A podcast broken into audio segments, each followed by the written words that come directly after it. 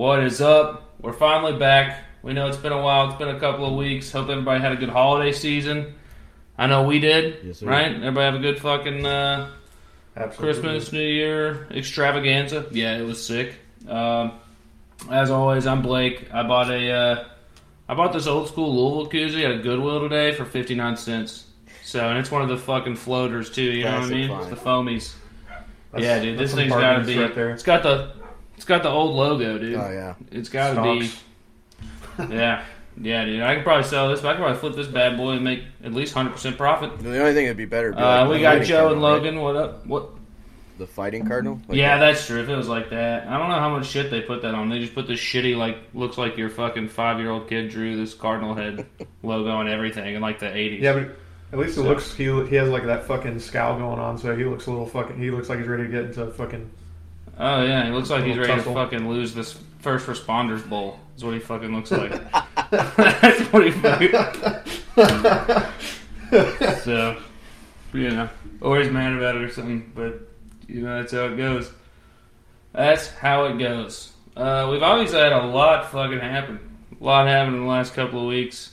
And really a lot happened within the last, like, week or so, I guess. Yeah. But, you know, end of the year. And as always, we're going to get right into it. Unless you guys got something else. You guys got something else before we get going? Nope. Good to be back. I got a Busch Light. What you guys got going on there? Going with my roots, Dos Equis, you know what I'm saying? Oh, nice. Gonna like have some, nice, like the whitest Mexican there is there. Fucking water. Yeah, Logan's sick, everybody. Logan might have it. Man, got it. I think we all know what it is. Yeah, got me. He might have it. Might finally got his ass. All right, so he'll probably survive. We got the NFL. Yeah, probably. He might be all right. We got the NFL right now on Drunk and Just Borderly. Yes, we do.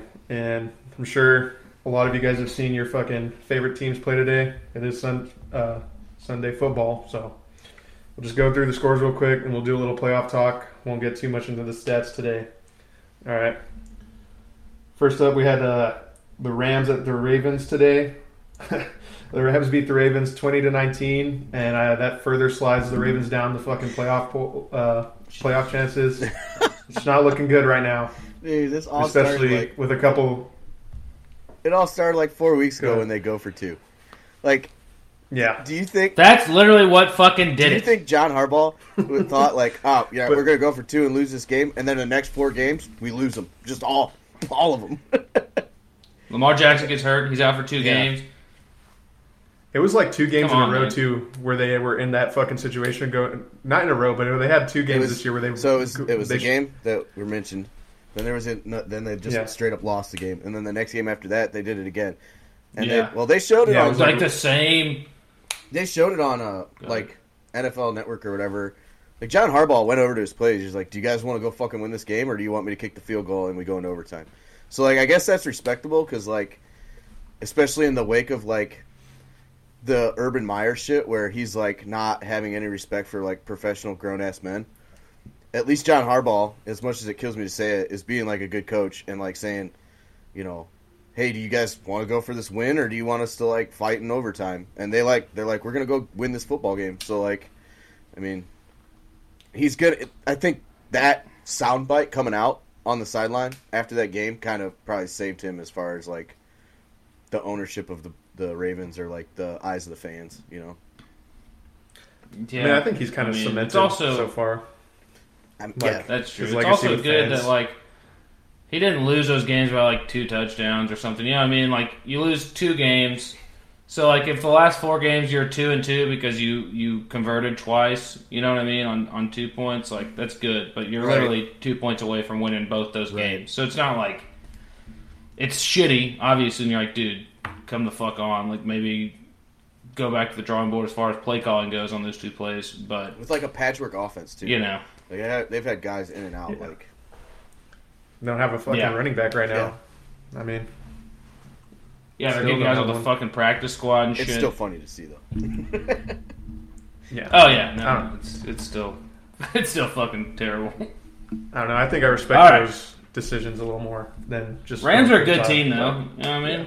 Yeah, Rams are a good team. Playing them close like that is. I don't think – I don't know, man. I probably would expect them to get beat by more. Yeah, that's, like, weird because I think the Rams are – they should have at least won by, like, a touchdown. That's just based off, like, all the talent they have. Right. But they've kind of done this all season where they've, like, had – they'll have, like, a big-ass blowout game and then against a team that they should be, like, on paper, if you look at it on paper, they should be kind of, you know, dominating. Yeah. They just kind of, like, fucking – come out a little fucking lazy. Didn't Ramsey get in a fight on the sideline too with like one of his teammates? Yeah. Like threw a hissy fit? Yeah. Nice. All cancer team. Classic. All right, who we got next? Diva cornerback. We got the Washington football team and the Philadelphia Eagles. Eagles beat the football team 20-16. Still no name. And that puts the Eagles at 9-7. And I think they need a couple. They need, who are they playing next week? Well, they need the Cowboys to lose tonight. Like right now. Yeah, they finished the season against the Cowboys. So if the Cowboys lose tonight, and I think if they win next week, they got a shot. I don't know the whole fucking map behind it. It's looking good for a Cowboys loss right now. For a wild card? Yeah, because they're not going to win the division. No chance. But it's looking good for Cowboys loss right now. See the fans fall out of the stands as like Hurts was like walking out of the field. They're like all fell out. Shockingly, like the Eagles fans didn't like destroy him after they like fell out. They were actually like pretty civil. They're just like, "Hey man, good picture." Like they were like, if that was in Philadelphia, they probably would have killed Jalen Hurts. Just like out of pure joy. Like, those weren't like the actual Philly fans. City of brotherly love. Those weren't the actual like Philadelphia fans. Like those were just fans that were Eagles fans and just showed up to the game because they were in the area, but they weren't actually from Philly. Because like you said, if they were from Philly, they'd been throwing fucking cheese whiz and shit at him and fucking screaming up cheese. They've been throwing fucking cheese steaks at him and shit. Yeah. I don't know, dude. It could be one of those situations where it's like a dog chasing a car, you know what I mean? And then it gets to it, and it's like, what the fuck do I do now? So it's kind of like one of those things. I mean, they're all pent up in the stands, like, oh, fuck yeah, Jalen Hurts. And then they fall, and they're like right next to him, like, oh, fuck. Yeah. Things like, this dude's a lot bigger than I thought. What do I do? He just stopped, like, took some pictures with him, like, and then he was smart, dude. Yeah. He just kind of stood there until security started taking the people away, because, like, I bet if he would have tried to just, like, walk out of that situation, they would have, like, chased him down the fucking tunnel. Like, oh yeah, sign my Philly cheesesteak. All right, Joe, what's up next? Next up, we got the Bucs at the Jets. Fucking Jets almost pulled it out, but damn, dude. As usual, Tom Brady's fucking he does it again. Somehow just fucking does it again. Just clinches clutch, the fucking dude. Just so playoffs. Fucking clutch, bro. I think they clinched the number 1 seed as well for the NFC, unless I'm mistaken on that. For the South, I think they clinched the South. They didn't. Did they clinch the NFC or just the South? No, the Packers still have the first seed. Okay, so they're number 2 right now. Yeah, actually, but they definitely clinched. Number 3 behind Dallas. Dallas has it over them? Correct. Yes. Interesting. Well, they won. Jets gave it their all, but God bless their hearts. But Jets fans don't know what to tell you anymore. It's getting rough. You know? J-E-T-S. One butt fumble and you're done. One fucking butt fumble. One butt fumble and you're done for life, man. Dude, I haven't actually heard that been brought up in quite a while. The butt fumble. That was such a legendary moment in sports, though. Like for that, like. Oh, Mark Sanchez. I heard Mark Sanchez. I heard him on a talk show the other day. It was on, like, fucking Dan Patrick or somebody in, like, the middle of the day. And they were talking about the butt fumble. Mark Sanchez seems like a good dude about it. He was just like, yeah, USC was cool, but then I went to the NFL and sucked. I was like... I think I know what you're talking about, that interview. I think because they were asking him, like, how did you feel about, like, the backlash and shit? And I think he said something like, was like, well, you know... It's like, it's not, you never want to fucking lose a game or fucking fumble that way, but it's like, at least I was in the NFL and I was able to fucking make mistakes like that, which is more than a lot of these fucking shit talkers are saying. I think he said something along those lines. What's worse, the butt fumble or the double doink?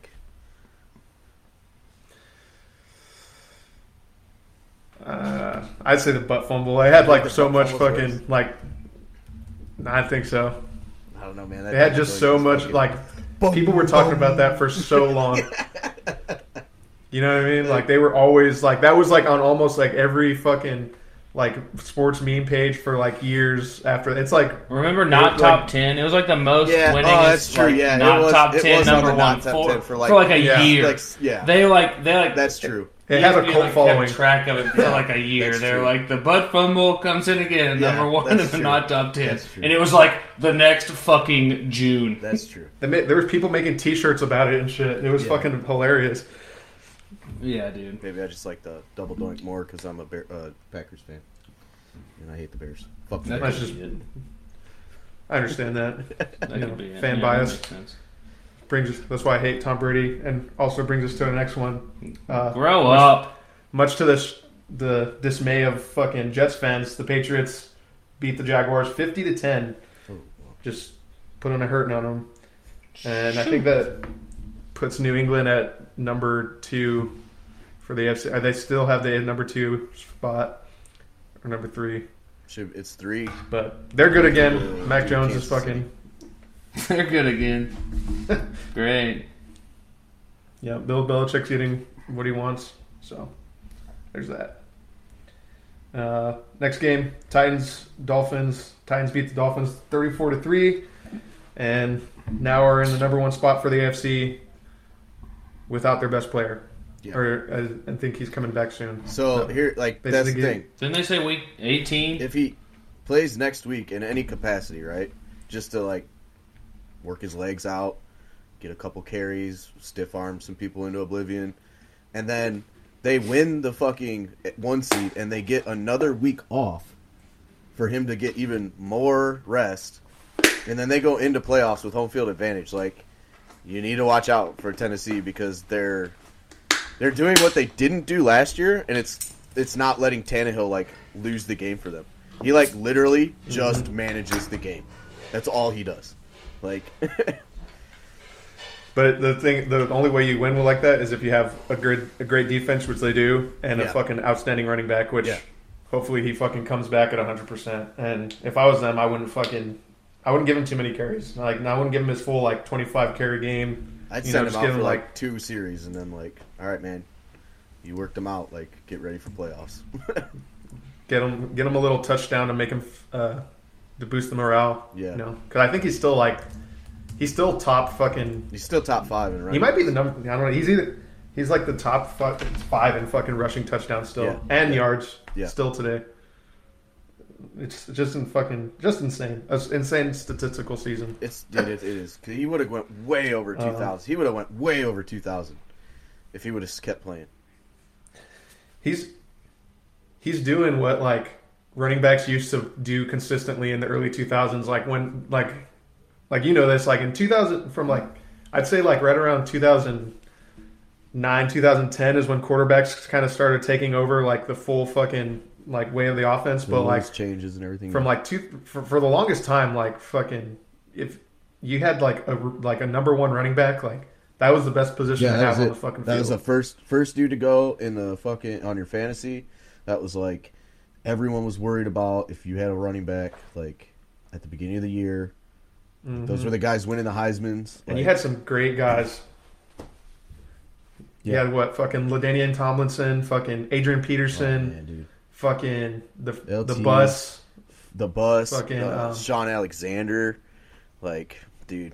Sean Alexander, fucking. Yeah. What's that dude who's on the Chiefs? Steven Jackson. He scored 29 touchdowns. No, not Steven Jackson. Oh fuck, I forgot about fucking Steven. Yeah, exactly. Holy shit. Chris Johnson at the Titans at that time, and that era kind of started with Eddie George coming into the Titans, That was kind of the start of that era. So, man, that's there were some bruisers, man, big dudes that could run you over, but started had the speed to fucking just fucking outrun everybody on the field. Started kind of getting more of those. Well, maybe not the bus, not the bus, but the bus could catch out of the backfield, man. He had some crispy hands. He had the acceleration, but he wasn't super. But he was so fucking. I mean, when you have a name like the Bucs, you don't really need to be super fast. You just know Just hit people. Got to be a brave man and tackle that guy. Yeah. But yeah, dude, that was that was a good era of football. I love it. That's one of my favorite. Yeah. When you had he just really kind of shows people's manhood. Yeah, well, I mean, that's Lewis. Like that was when the defensive guys were out of control too. I mean, you talk Ray Lewis, fucking Ed Reed, headhunting shit. The headhunters, man. John Lynch, like you got putting bounties on. You got shit. The Barber Sean brothers, Taylor. Tiki and Rondé. Like that's like one of those things. You got Warren Sapp. Yeah, like, that football is just better. Like some of these dudes are like really good right now, but man, football is. I think late 90s, 2000s, early 2000s was like kind of like a sweet spot in football. Yeah, 100%. Because like quarterbacks were still stars, but they didn't just like dominate every fucking or facet of the game. Not asset. Randy Moss. We didn't give a fuck about concussions. You know what I mean? Player health wasn't as much of a concern. You broke your forearm, just wrap it up and fucking go back out there, bud. Right. Yeah, now it's like fucking break like the second eighth of your fucking pinky finger, and they're like, all right, you're out for the season, pal. Yeah. Personal foul targeting, eject the entire other team. That's when quarterbacks, like, if you had like a 3,000 yard season back then, it was considered, that's like 3,000 yards as a quarterback in like 2002 was like a really good year, and now it's like considered like a middling, like you had like an all right year. Having 3,000 passing yards. That was like, and then you go, that's also, you look at it, that's like Vic, McNair, like Favre. Jesus, you know what I mean? Like, now you really start breaking it down here, like, man. Holy crap. Like, that was obviously, like, okay, like, so Bledsoe played, like, towards the end, obviously he was at the end of his career, but then Brady comes in. So they're, like, I mean, it was like, Dilfer. Rich Gannon. Yeah, Rich Gannon, like. It was Tim Brown, special. Yeah. Jim Couch, or is it Jim Couch? Who is it? He played for Tim Couch. Tim Couch, yeah. He was a Browns quarterback, but he was like one of the better ones they had. Yeah, like, yeah. They just sucked as an organization. Just not, it's the Browns. Yeah, that's true. Yeah. He did it. He still had an overall disappointing career. But I think if he would have went to a different team, I mean, football is just better. Interesting conversation. Yeah. Next up, we got probably Logan's favorite game. He got to catch the end of this, so we'll kind of let him take point. But we had the Chiefs at the Bengals. Bengals pulled out 34-31. Yeah. And the only thing I really have to say about it is, like, I think the guy with the most fucking, like, swagger in the NFL right now might be Joe Burrow. Dude. I mean, he just fucking – his overall fucking level of confidence and, like, every time he's just a winner. And – the cigar thing after the fucking in the interviews is like it has to. That's like all time fucking one of my favorite things that I've seen dudes do in a fucking post game interview. Well, and they were breaking out the cigars. They were talking about it in the like the post game on like CBS, and I can't remember which one said it, but he's like, you know, it borderlines on cocky, but he's also good enough to back it up, and you almost want that from your quarterback. Like, you don't want fucking Aaron Rodgers, who's, like, fucking wishy-washy and, like, whining and complaining about dumbass shit. Like, you want, like, early years Aaron Rodgers, where he was like, yeah, well, I'm fucking Aaron Rodgers, like, deal with it. And, like, goes out and wins fucking Super Bowls. That's, like, what Joe Burrow is doing right now. He's like, yeah. And he said in the post-game interview with the sideline reporter, he's like, she's like, well, what do you, like, what's in your mind when you're trying to hit Jamar Chase, like, on these deep routes? He's like, you know that meme where it's just, he's out there somewhere. He's like, it's pretty much it. I just throw it out there and let him catch it. Like, and that's like, dude, that's, you gotta have some balls to say that. Like, as like a second year quarterback who really is kind of a rookie because you got hurt last year. Like, that's pretty funny. That game was awesome. Like, I'm really glad that like Cincinnati was like, you know what, we're not gonna fucking try and like just win this on a field goal and leave like a minute on the clock. They actually did like a really good job and got helped with some like late penalties by KC. Like, they had a holding call in the end zone that gave them the like the automatic first down on the hat, like, and then half distance to the goal. Like, they actually went out and like managed that well. And then after that, and they ran a play to score the touchdown on fourth down. There's offsetting penalties. They go and do it again. Then there's the holding in the end zone, which gives them the automatic first down. So they take a knee, run the clock out, spike the ball with 2 seconds left, and then when they take the play happened with the holding call in the end zone, Burrow actually got hurt. Like, he came out of the game. And they just, like, trot the backup out there. He takes the knee and then spikes the ball, and they kick the field goal and walk off. Like, it was cool to see them not just, like, kick the field goal with, like, a minute and, like, 20 left and, like, give it back to Mahomes and try and play defense. Like, they just managed the clock well. And, like, they knew that, like, I mean, maybe someone could say it was set up, but they knew that, like, maybe someone knew that, like, Casey was being super fucking aggressive in the end zone on, like, red zone passes, and that they could probably get some type of penalty because, like, they just knew they were playing that aggressive. 'Cause, and, like, at that point in time, you know the refs are absolutely going to be watching, like, hardcore for anything, you know? More than they are in, like, a middle of the third, you know, end zone, red zone play. Like, yeah. So, it was pretty cool. And, yeah, like, now, a lot more fucking... Like, right there, they clinched the AFC North, so they're in playoffs, and they've knocked KC off the top spot, which helps out Tennessee, which, like, okay, well, you know. It helps out Tennessee. Kind of build your own worst enemy. Helps out the Raiders, like, their chances to fucking come in. But we'll see. It was just, like you said, it's cool. It's cool to see Burrow playing the way he's playing. Like, I'm really glad he's doing well. Ohio product. I don't give a fuck about Louisiana. Put there for 1 year. Like, straight up. That's a Buckeye guy. Did he? Yeah. Did he play it? He played at LSU. Did he do pretty well there? Louisiana. You're not tracking. You're not tracking the fucking record-setting year. Which that? We'll talk about that in college football. Okay. Yeah. Good game by Cincy. Congrats, Cincy. Good shit, Cincy.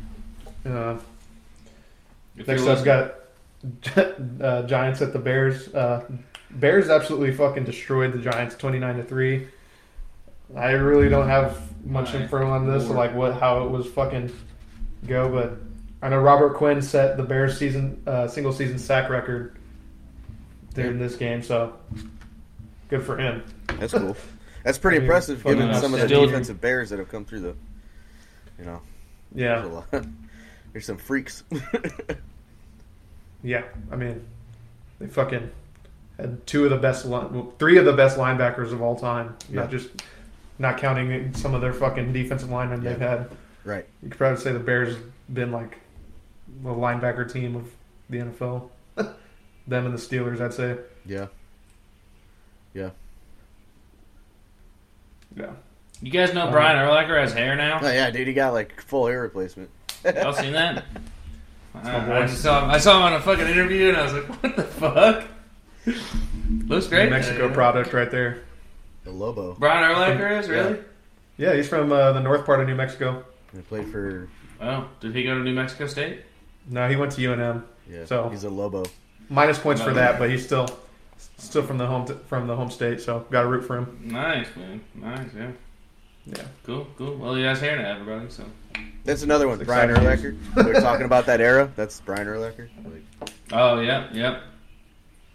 One of my favorite fucking players to watch. Even though I'm not a Bears fan, but yeah, he's just fucking badass dude. Next up, I had the Falcons at Bills, and Bills beat them 29-15, which I think they are still in a wild card spot. I don't know if they clinched the playoffs already. I think they might have with that one. It might come down to tonight's games. Whatever, like the game's going on right now. But Printup's probably happy, so good for him. Fuck blue cheese. Fuck the Bills. Blue cheese does suck. I'm actually in a disagreement with you guys with that. I don't know if this has got an actual... I like blue cheese on my wings. I should have fucking known, Joe. I should have fucking known, dude. I don't mind ranch on wings, but I'd rather have blue cheese. I don't know what it is. I just like it more. You probably eat your hot dogs from the center, too. I mean, who doesn't? You have to eat your burritos. All right, well, that's the last episode of Drunken Disport. Burritos, tacos. So, yeah, thanks everybody for listening. We're not fucking friends anymore. Thanks everybody for listening. We're fucking done. Dude, come on, man. Blue cheese, really? What's just sour, gross ranch? No, it's not. It's cheese. It's just fucking...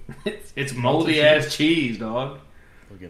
I mean, it's good, man. I don't know what to tell you guys. Like, if you guys, it's an acquired taste. Right, it's an acquired. That's what that's all it is, man. Yeah, it's what it's the taste. I like it more. Sniffing your fucking nose up the Bills' asses all the fucking your life.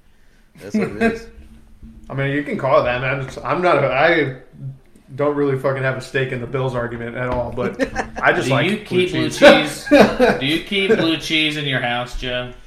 No, see, that's the thing. It's not like a common. Like, I have ranch in my fridge, but I don't have blue cheese dressing in my fridge. But if I'm gonna go get wings, like This is getting better. At B-Dubs, I'm gonna ask for blue cheese, just as that's my preference.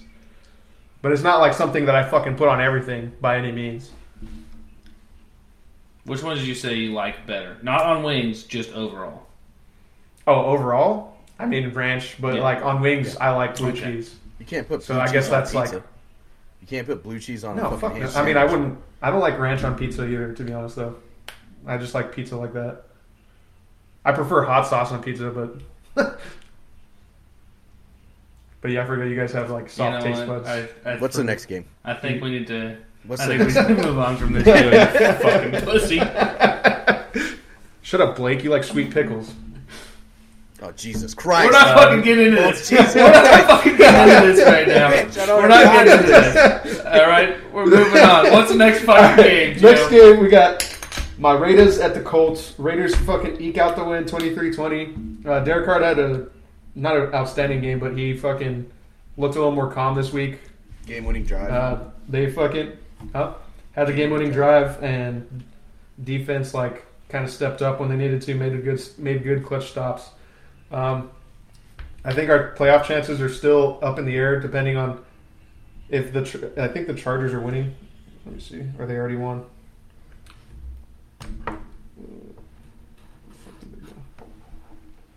Yeah, they won. The Chargers won, so it'll come down to a tiebreaker next week between the Raiders and Chargers. Chargers already beat us once before, so if we lose against them next week, then we're out of wild card contention completely. But with this win and the Ravens losing, our chances increased fucking exponentially. So pretty happy for that. But me and Logan were discussing it earlier. It was like, I could enjoy these playoffs or I could fucking go into a depressive state because I'm going to see them lose in the first round again. You never know. Yeah. And that's how's it going to feel if they lose by 3? Like literally a last second field goal. How's that gonna make? Dude, that would hurt. That would hurt bad. I think it would hurt more if we just got. I don't know if I would. I think I'd have to. I'd have like a fucking solid week and a half of just binge drinking. I mean, I can't even. I didn't even watch the Buckeyes yesterday. That's how much I can't handle that right now. I couldn't even. I can't handle it when they beat Kansas City on a fucking meaningless regular season game. So like, I can only imagine. Like, it didn't hurt that much. Fucking when we lost in the playoffs. I mean, it hurt. Like in 2016 when we lost in the playoffs, but Derek Carr was hurt, and the game where Derek Carr got hurt way worse than it did for us to lose that game. Because I knew we were on a last second field goal after a shitty fucking penalty, like a defensive holding penalty. Or defensive pass interference penalty that puts them into field goal position, and they just don't. They don't even fucking take a second to think about it and try and go for the end zone. They just kick the fucking ball, and there's like 15 seconds left, and you have to like one play to make it happen, and it just doesn't happen. How's that feel? I can see it in your eyes right now. Like I know how it feels. Dude, I don't know. That's like fucking. I'm already getting depressed about it, and we haven't even fucking technically made it into that situation. I'm like already like fuck, man. I don't know if I can handle that shit. That'd be rough. That'd be super rough. I don't even think I'd watch the NFL next year if that happened because I know they're just going to probably like fucking. I mean, I think they're going to tear it all apart this season, or this off season. Like I'm so scared to see that happen to the Packers that I would hope that they lose tonight and then they sit everybody because they already made playoffs next week, so then they lose too, and now they're just a wild card like or they're. NFC North champs like going into playoffs and not with home field advantage like being the number 1 seed and like go all the way to the NFC Championship again just to fucking get throttled like or have Aaron Rodgers not fight for the team like. You guys still have the ability to fucking win the Super Bowl though. Like the Packers aren't fucking. They're definitely a fucking contender for. I don't think they're a pretender at all. I mean the Bucs are fucking intimidating and obviously the fucking. Huh. I think Aaron Rodgers is a pretender. Yeah, I mean, he's fucking... Fuck you, Aaron Rodgers. I don't think his heart's not in football anymore, at all, but... I think he's too much he's in the public eye too much, you know what I mean? I think he's more of a celebrity now than he's a football player, I guess. Yeah, he's he's almost like, don't get mad, Logan, but he's almost like the LeBron James of football, where how LeBron now he's all this tries to be public shit. Yeah, it's a fair comparison. It's a fair comparison. Politics, I think. And crap. It's like he's on Pat Mack every week. He's very good. I love Pat Mack, but that's the one segment of Pat Mack that I do not watch because I just don't want to hear him talk about his dumb fucking beliefs. Yeah. Also, the way I judge these things is if they're not on one of my favorite teams and my wife knows who they are, we got a fucking problem. True. Perry's a big fan of A-Rod. No, not A-Rod. Come on, Aaron Rodgers. Well, yeah, that's A-Rod. They call him A-Rod. It's the other A-Rod. They call him A-Rod. Yeah, Rodgers. Rodgers. They call him A-Rod. R-O-D. No, they call him A-Rod. They call him A-Rod. But it's all about the sound. All right. Well, I didn't know that. So we've got, okay. Well, she knows who he is. You know what I mean? But she doesn't know who plays, shortstop for the Red Sox. Well, Xander Bogaerts. Not in the public eye. Xander Bogaerts. But anyway, so that's just the that's the way I think about these things. So yeah, it's pretty valid. Yeah, pretty valid. I'll finish off NFL real quick. 3 games that are going on right now. Currently, we got Lions at the Seahawks in the fourth quarter with 7 minutes left. And fucking Seahawks are beating Lions 45-29. Real thing about the Lions, though, I think they won, They snapped off, 2 in a row. They snapped off, 2 in a row, but they, ended some streaks, too. They beat some pretty fucking good teams. So good for them. And then Texans at 49ers just ended 23-7. I think 49ers are going to be another fucking NFC team to contend with. Yeah. Maybe even a dark horse almost. But I think with Jimmy G at their quarterback there, it's almost like... I think they had Trey Lance playing today. Did they have him playing today? I think so. I think I saw something. Yeah, if they put him in, then maybe. But, he's still kind of young, too. I don't think... Yeah. Well, he threw 2 touchdown passes, so I'll shut the fuck up. Yep. Yep. All right. And then last game, Cardinals at Cowboys, and Cardinals are currently winning 25-14 with 5 minutes and 45 seconds left in the fourth. So not looking good for Dallas. And then it's Packers Vikings tonight, and Steelers Browns tomorrow night for Monday Night Football. So yep. And I think the Browns are they technically mathematically eliminated? At this point, I think when Cincinnati clinched today, that's it. So, but but the Ravens lost too.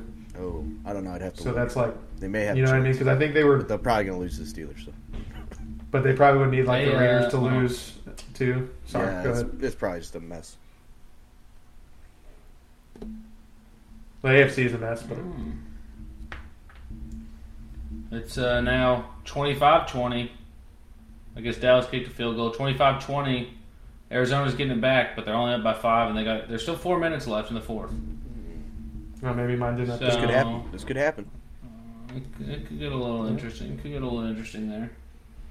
Yeah. No? Yep. Cool. I don't really have anything else for NFL. That's the week. That's the segment. Nice, dude. I tell you what, we got next weekend. We got some fucking hockey. I'm a big hockey guy now. I went to a ECHL game this past weekend, so I kind of know exactly what I'm talking about. I've been slacking on my my homework on hockey, so Joe, what do you think a hockey jersey is called? What's that? What do you think a hockey jersey is called? Is it not called a jersey? I thought the same thing. Apparently, it's called a sweater. It's a sweater? They call it a sweater. Yeah, well, it looks like a jersey. I'm kind of digging that. I know. Yeah. It's a hockey sweater jersey. Or not just a sweater. Yeah. So, it was a little fun fact for everybody out there. Now that I think about it, yeah. I mean, it is on ice. It's probably cold. Should probably wear a sweater. Yeah. Probably should. Wear a sweater, don't you? Especially if you're going to go watch a hockey game. I would. Then we'll run through some quick standings here. Leading the Atlantic are now your two-time defending champs, Tampa Bay Lightning, with 21 wins, 8 losses, and 5 overtime losses. They're starting to come around. They got some players back off the IR, so it's probably going to be pretty miserable in the Atlantic from here on out. In the Central, we have the Blues leading at 19-9-5. They're on a 2-game win streak. They just beat the Wild last night, who are third in that division. The Avs are sitting at fourth, so that division is going to get really hairy. They got the Preds sitting at 2, so that could really come down to the wire in the late winter, early spring. In the Metropolitan, the Capitals have taken over the number 1 spot at 26-8. They're only 3 points ahead of the Canes. That's another. I think this division is going to turn into a shit show towards the end of the season, just because the Rangers and Pens are all right there. And there's a lot going on with the COVID shit. So there's a lot of players like in and out. If the Hurricanes and the Rangers get some of their guys back, it's gonna get close. Hurricanes right now are on a 4-game win streak, so they're close. Penguins are on an 8-game win streak. They got some momentum. And then finally, in the Pacific, your Vegas Golden Knights have taken over first place. 22 wins, 12 losses. They haven't lost a single game in overtime, which is awesome. The Ducks have moved up to second in that division. Fuck yeah. The Flames are down to 3. I think right now, by the way it looks, as long as Vegas stays healthy and then Jack Eichel ends up coming back like he's supposed to after his surgery, Vegas is going to be super dangerous because that goalie's playing like lights out right now. So that's where we stand with hockey. The big news, I guess, while we were all enjoying the holiday season, the NHL has completely decided that they will not participate in the Olympics, which we talked about on some of the prior podcasts on what that could do to certain teams. So all those players that may have left their teams to go play for their countries will no longer be doing that. And I think a lot of that has to do with the fact that China itself is mandating that you have a 15-day quarantine if you test positive or are around or a close contact with anyone who tests positive while in the Olympic Village or during the time of the Olympics. So if you think about that, like if you're already there for 3 weeks, it's the Olympics or something like that, two and a half, 3 weeks, right? And then towards the end of that, someone you on your team test positive, like that whole country's team is now going to be held for 15 days. And then I'm pretty sure it's like stuff like we were dealing with where every time somebody, like it's until the last negative test. So it's no longer like when, just from the start, the last negative test or the first full negative test. Oh, God. So then you have 15 days on top of that. It's like if you could have a guy gone for till playoffs. Like, yeah, then you have to do it out of the NHL for fucking like a third of the season. Yeah, so, I mean, they were talking, I think the only people, it's kind of funny, the only people that they think will possibly like say, we're going to go play the Olympics are the Russians because they don't give a fuck. And this is political, we don't really want to get into it, but I definitely see Putin being like, yeah, they're not fucking staying in China. So, like, yeah. That's definitely like probably like one of the only countries I could see having players like jump. But I don't. It seems like right now, as far as the NHL is going, they completely shut down through Christmas. They shut down to the 27th of Christmas, like while we were all kind of taking our break. And they canceled all those games and postponed them. So there's going to be some late season hockey that's really going to have some probably big, I can't think of the word I'm looking for now. Implications on how like playoffs end up and how the rest of the season goes. So it's gonna get pretty good here come February. I'm excited. Hockey's getting tuned up. We had the Winter Classic yesterday. It was -8. The wind chill felt like -25. They were playing up in Minnesota at the Twins, Target Field for the Twins. Man, like I don't know, man. You can't. It was awesome. You can't look at that and be like, that's stupid. It was awesome to watch. That'll give you a good old hockey boner right there. Yeah. It was cool to watch. Also, they had to heat the fucking ice. Yeah. Yeah. Normally it's like, hey, we got to keep it cold. It got so cold. No problem. Yeah. I got so cold they had to heat the fucking ice. Dude. It was bad. Minnesota. The guys were putting the balm on their ears. Like, that's a rough one. Oh, yeah. That's a rough one. But, yeah. Good stuff. Yeah, the announcers were talking about how the puck was, like, frozen as fuck, and I was like, I didn't even think the puck would get frozen. Right. So, but it was fun to watch, man. So that's where we're at with hockey right now. We'll be diving in a little deeper as we go on from here. Oh yeah, and you know, old Blake got to pick a new team. I'm no longer with the Panthers, everybody. I know you're on the edge of your seat every week, wondering how Blake's Panthers are doing, but don't worry, they're not my Panthers anymore. My heart's not in it. I gotta figure something out. I gotta do some soul searching. I don't know, man. I'm leaning, geographically, I've got the Predators, the Blue Jackets. Those are really my only two options. I guess St. Louis is kind of close. It's not a bad team, but I don't know. We'll have to get down to that. All right. There we are for hockey. We got Major League Baseball coming up, and guess what? Ain't shit going on right now. Obviously, still the lockout. They're talking that the MLBPA and the league aren't really even doing serious discussions or having serious discussions until mid-January. January 20th around that time frame. So that's kind of what we're dealing with, but we've had some news this week. Kyle Seager, the third baseman for the Seattle Mariners. Corey Seager's brother retires. Kind of shocking for guys who watch a lot of baseball. He's kind of been a fixture of the Mariners for a few years now, and not a guy you expect all of a sudden to be like, hey man, we're retiring, or I'm retired. So he's 34. And he had a really solid 2021 season. He hit 35 home runs, had 101 RBIs. And the biggest thing was that he played in every game last season but three of them. Cool. So he had three rest days in a 162-game regular season last year. And, not really no significant injury, obviously. But, I don't know. I kind of get it. Guys are retiring. Some guys are just retiring earlier now. Like, I get it, man. That guy's probably made all the money he's going to make, or all the money that he cares to make, and has managed it well, I would assume. So I wonder if some of it has to do. He feels comfortable retiring with now. This, like, not only COVID, but like this shit that's going on with like the MLBPA and like how they're trying to fight for these like journeyman players that are like in their 30s that probably have. Maybe 5-6 seasons left, where they kind of just like jip him on these contracts, and he's just like, I'm not gonna sit through another deliberation between like a lockout and stuff, and then try and fucking turn around and play when like I need every bit of the off season that I can get because like I'm running old, like like yeah. I mean, he is 34. It's not old, but it's not young, Yeah.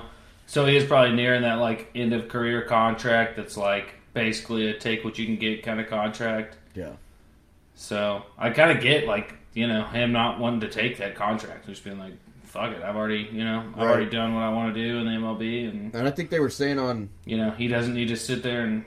I think they were saying on one of the games I heard earlier, like the broadcasters saying, I think it was like Aikman or Buck or somebody, which I hate, but they were talking about like Jimmy Johnson. Oh, it's Jimmy Johnson. Coach Johnson always says, like, if a player's talking about retirement, he's already retired in his head. Like, and I think that goes for, like, across pro sports. Like, if a guy's, like, contemplating it or, like, giving, like, full answers in post-game press conferences and, like, breaking down what retirement might look like, he's already retired in his head. Like, because the guys that aren't retired, they're like, oh, I don't want to talk about it right now. Like, I'm not retiring. Let's not talk about it. Yeah, Yeah, that's true. They shut it down immediately, and they're like, "Yeah, absolutely fucking not." So, I mean, and then you only miss. Kind of interesting going with the Aaron Rodgers stuff. That's kind of interesting going with the Aaron Rodgers stuff, man. Right. He's like, "Oh well, I might," and it's like, "It's all he talks about. Fucking are you or not?" It's all he was talking about at the beginning of the season. Like it was a bunch of shit that he like put in through the middle of the season. It comes up with COVID, and then like we're not even through the season yet, and someone like. Hey, well, are you going to make a decision? And it's like kind of like one of those weeks where we don't have like a big game. So they just decide that they want to talk about this bullshit again and bring more shit into the locker room. He's like, I won't. Oh, I'll make a quick decision this time. It's like, you shouldn't even talk about like that. You shouldn't even answer that question. You should be like, it's the middle of the season. Why are you asking me this? You know? Like, yeah. But no, he's like. So, you know, obviously. Go ahead. No, it's just. Like I said, if you're retired, if you're talking about it, you're retired. Like, why are you egging it on? Why are you bringing it in? I get that it's already, he already has said it, but I don't, it's hard to, one thing that Rodgers has always done is, like, when people start getting freaked out about the season, or like, he's always like, you know, they're relaxed. Like, that thing that came, like, 3 or 4 years ago, like, he's always focused on the season, and he's not focused on the season right now. You know, he's post-game interviews. He's like, I'm thinking back, like, I got to remember that I'm, like, super blessed to be here and play in this environment. And, like, you know, when they played on Christmas, he's like, what's better than Lambeau and Christmas? Like, it's that type of thing. It's like, when players talk like that, they're retired. Like, you know. Yeah. Yeah, man.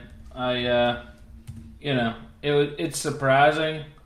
But it's somewhat refreshing in that, you know, and I wouldn't consider Kyle Seager a superstar, but obviously a very good ball player and a big loss for Seattle and baseball in general. That's a hole in your lineup. But it is somewhat refreshing.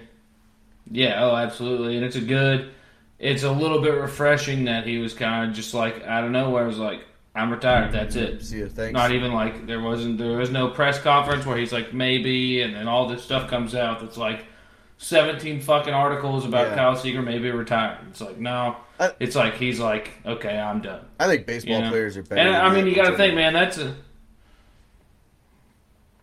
There's not a lot of. I mean, you know, obviously baseball is there. There's been some bad guys playing the MLB, obviously, and some guys for attention doing it for attention, but.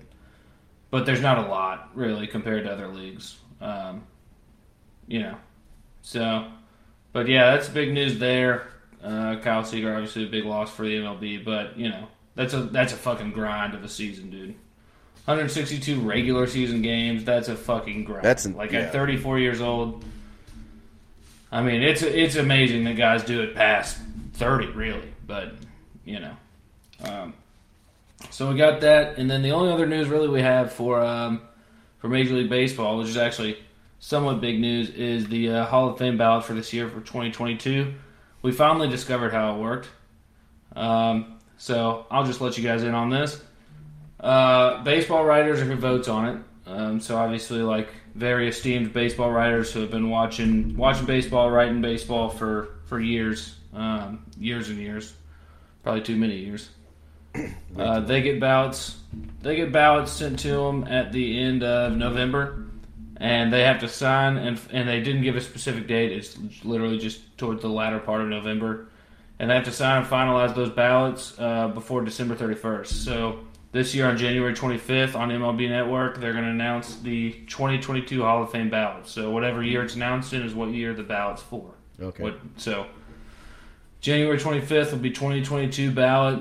It's a good ballot, and it's really kind of getting to the point where it's guys, the only reason I say it's a good ballot is because it's guys that, like, the three of us saw when we were kids. Yeah. So, like, in our mind, like, I look at this and I'm like, every player on here. Right. Put them all in. You know what I mean? Just because, like, I've heard every one of these names, like, I remember these specific players, all of them. Just because, like these are your childhood heroes. If you're a baseball fan or you play baseball at any point in your life and you're around our age, like, these are the guys that you've been watching for – or that you watched when you were, like, 10. You know what I mean? Right. So there are some big names on this, especially for the, you know, for the Red Sox-Yankees thing we got going on in this podcast. We got Kurt Schilling. We got Roger Clemens on this. We've got Gary Sheffield. Got Manny Ramirez, Andy Pettit. You know, some huge names. A-Rod and David Ortiz. Yeah. Mark Teixeira's on it. Carl Crawford. Like, huge names for both the Yankees and the Red Sox. Huge names for baseball in general. Is Nomar on yet? And a lot of them are... I think Nomar was... Nomar's been on before. Okay. He's like, I didn't know where he was at. Yeah, no, Nomar was before these guys. Okay. So this is like... Fuck, dude. This is like 2000s, like mid-2000s maybe, you know? I mean, David Ortiz last year was 2016. Yeah. So okay. It's pretty recent guys, really. And about the last... There's 12 first ballots on here. So, you know, Dave Ortiz and A-Rod are both first ballot right now. So, we'll see, man. We'll see. But, you know me, man. I'm a Red Sox fan. I'm biased, obviously. If I'm picking one player from this ballot, I'm going Dave Ortiz. Bobby. I mean... That's just my opinion. Really, that's probably pretty good. That's probably a pretty good pick. I mean, I don't think anyone, doesn't matter what you're a fan of, you're going to say, like, Poppy doesn't deserve to be in the Hall of Fame or shouldn't be a first ballot Hall of Famer. Like, he's earned it. He's earned it. Yeah. Yeah, and then you get into a little baseball history with, like... Go ahead. He's just got some, like, polarizing... moments in his fucking career, moments against the Yankees in playoffs, moments of like, you know, this is our fucking city, you know, that type of thing. Like, yeah, there's like he's got like major stuff. Like, that's he does. He's got during his career, he's got some big baseball history shit, you know, like that he kind of made happen in his career, I guess. And really, I mean, really, dude, I don't. Oh, yeah, technology hates me. Thank you. Nice. That was the most aggressive throat clear. I didn't want to. I'm back. I was trying to go for like a fucking Jesus, smooth. Dude. I didn't want to interrupt your thing. It's a hard count. And then it was trying to get us to jump completely backfired. Yeah, holy shit. Time out. They didn't jump. Anyway, yeah, man. If it weren't for like the 2004, that's obviously a huge case for David Ortiz. Because some would argue, myself included, that he single-handedly won them that World Series, or single-handedly gave the Red Sox the opportunity to win the World Series. So, you know, out of that ballot, that's my pick. But anyway. Those results are coming out January 25th, and it's a good ballot. So we'll obviously have an episode update on that, and we'll let you guys know who gets in. Hell yeah! Good talk, guys. All right. Yeah. Thanks, Joe. For all your MLB additions there. Do my best. Let's talk a little NCAA men's basketball. We'll just talk the most recents for the top 10 real quick. We got Baylor beating Iowa State 77-72. That makes Baylor 13-0. They're an obvious number one right now. They're like the Georgia of college basketball. How Georgia was for football this year until the SEC championship. Like, there's nobody really that they're not going to roll. The game with Iowa State was close, but. 13-0 kind of speaks for itself. Are they playing like that big Duke defense? Over Virginia.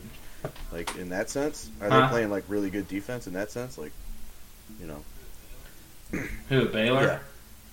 Yeah. Or are they just Baylor can just fucking score, man. Baylor can play. Baylor's obviously they're good at both, but Baylor's big thing is that they can score, okay. And they could score last year.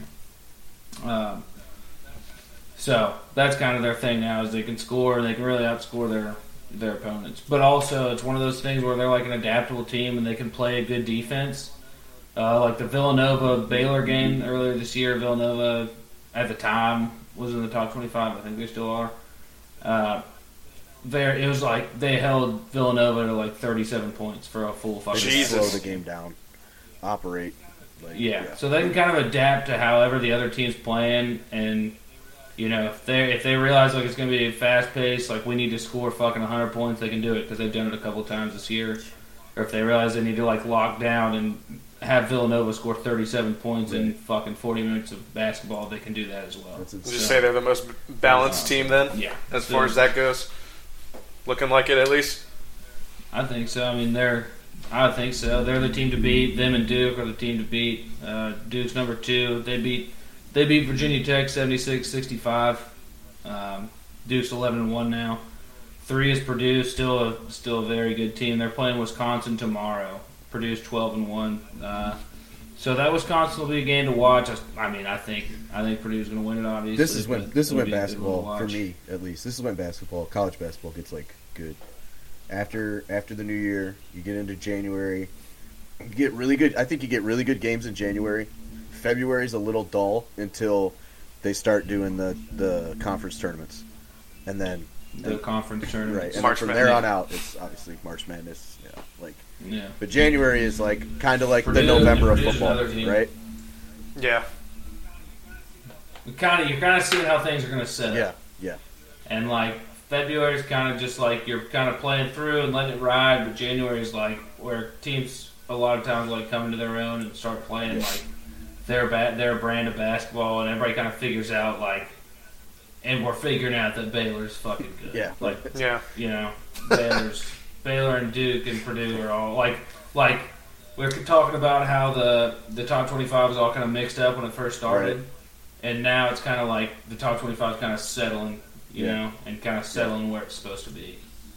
Purdue and Wisconsin tomorrow. Purdue's also, they're number 4 in scoring offense as far as points per game. They're scoring 87.2 points per game, which is fucking wild. So, 4, you got Gonzaga. They're 11-2. They beat North Alabama by 30 the other night. UCLA beats Marquette. That was December 11th. UCLA has, I guess, postponed. They've had some COVID issues. Yeah. Had to postpone some games. They haven't played since December 11th. That's what's been kind of crummy about this, like, Maybe January won't be as good as we thought it was, because a lot of these games, like through the holiday season, that were like, you know, they play those Christmas tournaments or like there's a New Year's Eve game or stuff. Like they're not playing those games because like they're shutting down for COVID, and it's like, well, those are reps. Like that's the stuff that you get those shitty points of your game ironed out on those games, and then that's why January is so good. But I don't know. I really wanted to see Ohio State play Kentucky, because they were starting to kind of like trend upwards, and that was going to be like kind of one of those games where it's like, what do you really got? Like, is there still more work to be done, or like, can we start like kind of hitting stride? And they canceled that game, and I was like, well, fuck. And both teams were playing well. Yeah. Both teams were kind of on the rise then too, is the thing. I don't know, man. Basketball is one of those sports too where it's like you take a week off and people are talking about it. Like, oh shit, they haven't played in a week. Right. You know, and that's like historically, that's kind of been a big deal. God, if they take 10 days off or whatever, everybody's like, they're rusty. You know, they're just kind of getting back into it, which is true. Especially after last year with nobody in the arena, right? And now it's full capacity again for the time being. You know what I mean? They're coming back into not playing for 10 days and just practicing. Now they're coming back into a full arena. And dude, if you're playing at Duke, you know what I mean? You're playing at Cameron. That place is out. Yeah. You know, that is. There's only 9,000 of those motherfuckers in there, but that place is nuts. One more for Coach K, and they're on it. Like, you know. So that'll be something to watch out for. These teams who haven't played in a long time, like UCLA. UCLA is still pretty good, but they played 9 games. Everybody else is at like 13, 14 games, and they've played 9 this year.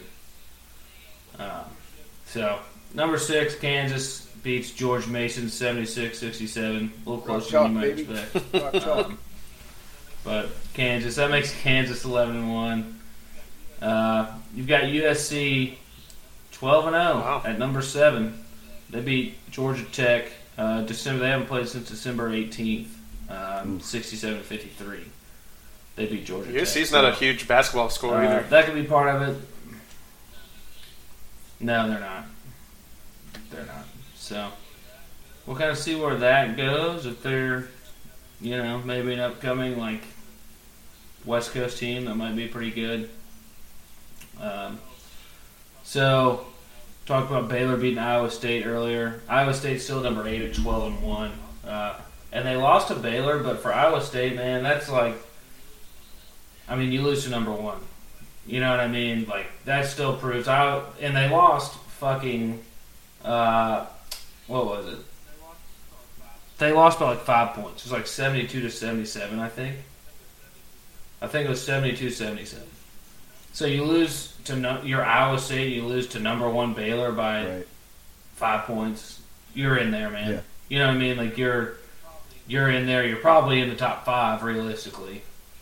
But you're definitely in there. You belong there. So kind of a one of those, like, you know, I know people are like, oh, we don't do moral victories, but you fucking lose by 5 to number 1, man. That's a moral victory if you're Iowa State. Like, you, at that point, you can't, I mean, you can be upset with losing, obviously, but you can't really be, like, too upset with it because you're like, wow, we only lost by 5. Like, we're supposed to be here, you know, which is not really Iowa State's thing in basketball. Iowa State's not a traditional basketball school. I think. So, they'll be a fun team to watch. I was just going to say, I think that's my favorite thing about college basketball. I think besides, I think college basketball and MLB are, like, the two sports in reality that have the most parity out of every sport that's out there. Because, like, any time during March Madness, number 1, like, the top dogs can go down, and you just have, like, a 16th. They usually go down. They usually do, yeah. And it's just always fun to fucking see, like, some, like, what was that one a couple years ago? Chicago Loyola or whatever? You guys remember that? Loyola, yeah. Loyola, Mary Mountain or whatever. Like, shit like that's, like, fucking awesome. Them, and then, like, was it? Listen, I think this is back when we were in high school. Well, I was in high school. It's like New England. So they're like the Labradors. Yeah. And they got all the way to the Elite Eight. Like, that was huge. Everybody's like, we're fucking Labradors fans. Like, there's people walking around my high school with, like, Labradors t-shirts on. Like, that was like, that's something. Yeah, dude. The Shockers fucking. Oh, the Shockers. Wichita State did it in like 13, 14. Yeah. They went to the Final Four. Yeah. But, yeah, you're right. That's why March Madness is so fucking crazy. Yeah. I mean, that's why it's March Madness. Yeah. You know what I mean? That's why March Madness is such a big deal. So, really, I mean, this top 10 is like, it matters, but it's still like a good amount of these teams are going to get fucking upset. Yeah, it's going to be awesome. It's going to fuck your bracket up. Whether it's their conference tournament or whether it's March Madness. It's just going to fuck your bracket up. They suck! They all suck. None of this fucking matters. Anyway, Arizona. Arizona's 11-1 at number 9. And they got beat by Tennessee, who's number 14, and they lost 77-73. So not a bad loss. We'll see what happens tomorrow when the new top 25 comes out. But that's their one loss. And then Michigan State 12-2 at number 10. Over Northwestern, 73-67 today. So, you know, they beat them by 6. Kind of some close. They had to score late. They had to score late. Michigan State did. So, you can never count out Northwestern being unranked. No, that's true. I hate that motherfucker, dude. Has ruined my March at least like 7 times in my life. Yeah, Tom Izzo. I swear to fucking God, dude. Tom Izzo in March is bitch, like, man. It's like every time. That's like fucking Mario's star. And he won't go anywhere else. He won't fucking go anywhere else. Michigan State's his fucking home, man. Yeah. I don't know what his fucking He's like a fucking. Is. Anytime Louisville meets Michigan State in the tournament, I think we beat him like once or twice in my lifetime, dude. It makes me so fucking mad every year. Tom Izzo in March is like being in the lead in Mario Kart. And the girlfriend that you're basically about to break up with because you're fucking miserable with her has a blue shell, and she fucking hammers you with that thing and embarrasses you in front of your boys. That's a good fucking analogy. That's a fucking solid analogy. World's all fucked up. You're just fucking. That's when you like you fucking throw the controller like across the wall. There's a lot to unpack there. Try to shatter it. That's a lot to unpack. Let me be clear. That's never ever happened to me. Scout's honor. It's never happened in my life. I've seen it happen. Yeah, it's happened. My fucking wife does it to me every fucking time we play Mario Kart. I fucking lose my goddamn mind. Talk about Tom Izzo. You should see Anna Prospero in fucking on the fucking Rainbow Road. That's fair. Good. That's fair. Tom Izzo does it to me every March, so whatever. We're going to get a little statty real quick. Just real quick. We're going to go over a little scoring offense. And you'll see a little bit of crossover here with who I just talked about. Some crossover, some not so much. Arizona scoring the most points per game at 89.5, almost 90. Number two, Iowa at 87.9. Three is San Diego State at 87.2. They must be fucking giving up a bunch of points. Then you've got Purdue at 87.2 at number four.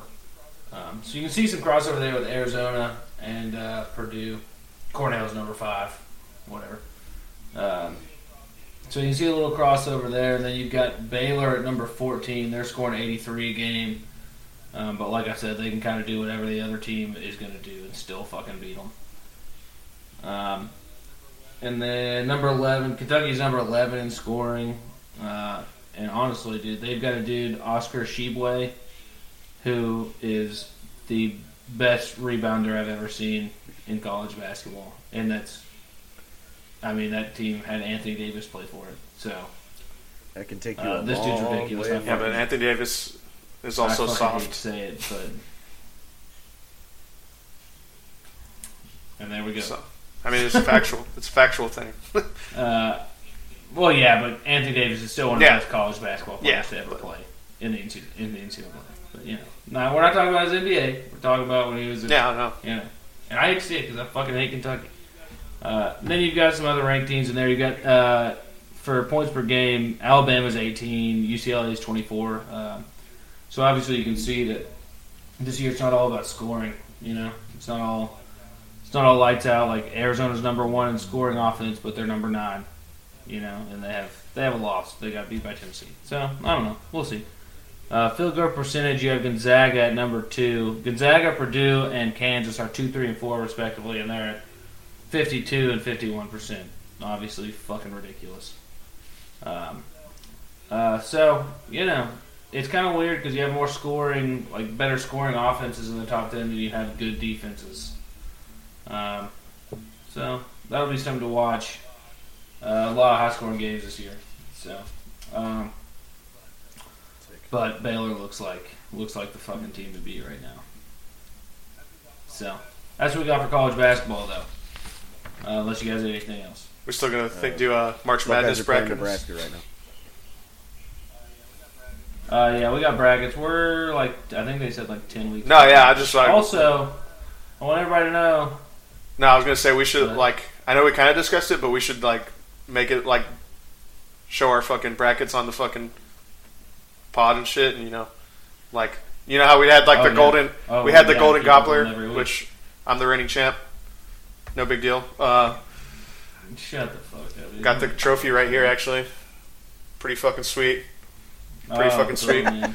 Yeah. Sleep with it. Added to my long list of fucking athletic achievements. You go on Joe's fucking trophy rack, and it's pretty the only much trophy. It's like that, and then like the 2 plaques I've gotten in my Army career.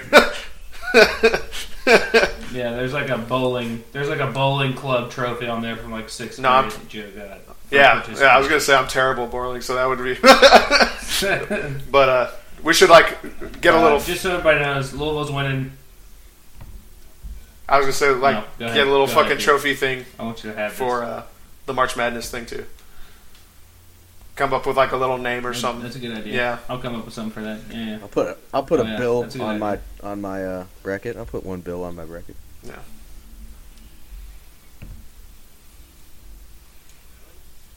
Really? $100, baby. 1 crispy. You mean $1? No.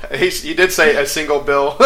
Yeah, that means you did say that 1 means bill, that means 100 in street talk. Okay. Gosh. I know, dude. I'll think about it, man. We might have to go $50 or something. We'll talk about it. We'll talk about it, everybody. We'll have that by the next podcast. Louisville's winning by 5, though, with 3 minutes left. 64-59 against Georgia Tech, who sucks. So not great, but you know, win's a win. Win's a win. So rambling wreck. Fuck me, I guess. All right, that's what we got. We're heading into our last segment, probably everybody's favorite every week. We got college football. The last major college football update of the year, outside of waiting for Monday's big game. I'll start with games that started on Christmas. So we got Georgia State, Ball State at the Tax Act Camilla Bowl. Georgia State wins 51-20. And then on the 27th, we had Western Michigan play Nevada at the Quicken Lane Bowl, and they won 52-24. Boston College in Eastern Carolina got canceled. That was a military bowl. Some of these games get canceled, obviously. We've been through this. And if you didn't know, they were canceled because of COVID problems within the certain teams. Super unfortunate. Which I'll get into after this. Yeah. Then on the 28th, we had number 20 Houston play Auburn and the Ticket Smarter Birmingham Bowl. Houston won 17-13. That one went down to the wire. I'll save this one for Blake to come back. We'll move to the Mississippi State versus Texas Tech game at the AutoZone Liberty Bowl. Texas Tech won 34-7. Then there was the Guaranteed Rate Bowl. West Virginia, Minnesota. Minnesota won 18-6. North Carolina State's game got canceled. And we'll wait till these headphones get on for Blake and he turns his mic on. Here we go. Turn that mic on, Blake. Hell yeah. There you go. Hey, he's back. Well, we got the Surf Pro First Responders Bowl on Tuesday, December 28th. Fuck me, Air Force beats Louisville 31-28. Blake, what happened? The perennial football powerhouse Air Force. A little understandable. What happened? Look, man. You just give an Air Force one? Let me tell you something. Like, it's the Armed Forces Bowl. All right. I've been having this conversation with every Louisville and Kentucky fan that I know. And let me tell you, we are too impatient as a fan base. We got to let this guy. He's been here for this is his third fucking season. That was my next question. All right? It's his third fucking season, dude. How in danger is just saying it? Nobody who comes into these, like, Dabo Sweeney took like 6 or 7 years at fucking Clemson, and now he sucks again. You know what I mean? So like, oh no, we suck again. Guess that's something that's wrong. But it's one of those things where like we expect as a fan base, and I don't know why, because we've had I've said this before on this podcast, we've had like 3 fucking good seasons since I've been alive, right? And we've one time been in contention for a championship once, and we fucking blew it. But anyway, we got to give this guy time. We got to let him build up. Like, Kentucky has honestly done it with Mark Stoops, and he's been there for fucking like 9 seasons, and he just crossed the 500 line. I'm not saying we should wait that long, but I am saying, like, as Louisville, who's not a traditional football power, we have to have some patience, and we have to let this guy get his recruits in, quit playing with Bobby Petrino's players, you know what I mean, and let him do his thing. And then in season 6, if we go 6-6, we'll be like, look, man, this is probably not fucking working out. But honestly, that's a long answer to we just lost the fucking game because we're not that good right now. We're just really not. Did you have a lot of players opt out? What's up? Yeah, that's a big factor. I don't know if... No, because we didn't, because we have 70 freshmen on the team. So, legitimately, we have 70 freshmen playing football for you, though. Okay. So, it's not like we've got guys. We had a couple of guys out last year for the draft, 3, I think. But, no, we didn't have anybody out. We're just like... It's not an easy task. That's just where we are. And beat a team like Air Force that has military-level discipline, even though it is Air Force, when you have 70 freshmen. And for Air Force, like, this is it. This is the game for them. A lot like Army, Navy, or any Armed Forces team is going to be like, we made a bowl. Like, this is a big deal. And your players are like, we're in fucking, I don't know, where was the game? No one gets like, I think they were in Florida or something. It's like, we're here to fucking party. Like, this is the end of our season. So, like, it's definitely in Texas. It was in fucking Texas, and we're like, We're in the ACC and we're playing the fucking first responders bowl. Like, it legitimately does not. That's what a lot of people make the mistake about when they play a military school team. Like, they think, like, just because, you know, like, they have, like, traditionally, like, unless you're talking about, like, the 40s, none of those teams are, like, considered winning programs. But, like, whenever they, like Logan was saying, when they make the bowl, like, they are going to fucking play 100% all the fucking time when they make the bowl. And every couple of years, those guys, like, some of those cadets that come through and actually play for football, they get, like, some good-ass fucking players. Like, you know, so, I mean, you can't ever take them lightly. Yeah. So, basically, what happened is we're just not that good. All right. So... Well, moving on. On December 29th, we had Maryland play Virginia Tech in the New Era Pinstripe Bowl. Played at Yankee Stadium. Maryland won 54-10. Clemson, number 19 Clemson, played Iowa State in the Cheez-Its Bowl. And Dabo got the Cheez-Its bath with a 20-13 win over Iowa State, which is kind of surprising. But they did not have Bryce Young for Iowa State. They did have Brock Purdy, but they didn't have their, at one point, Heisman candidate running back. So...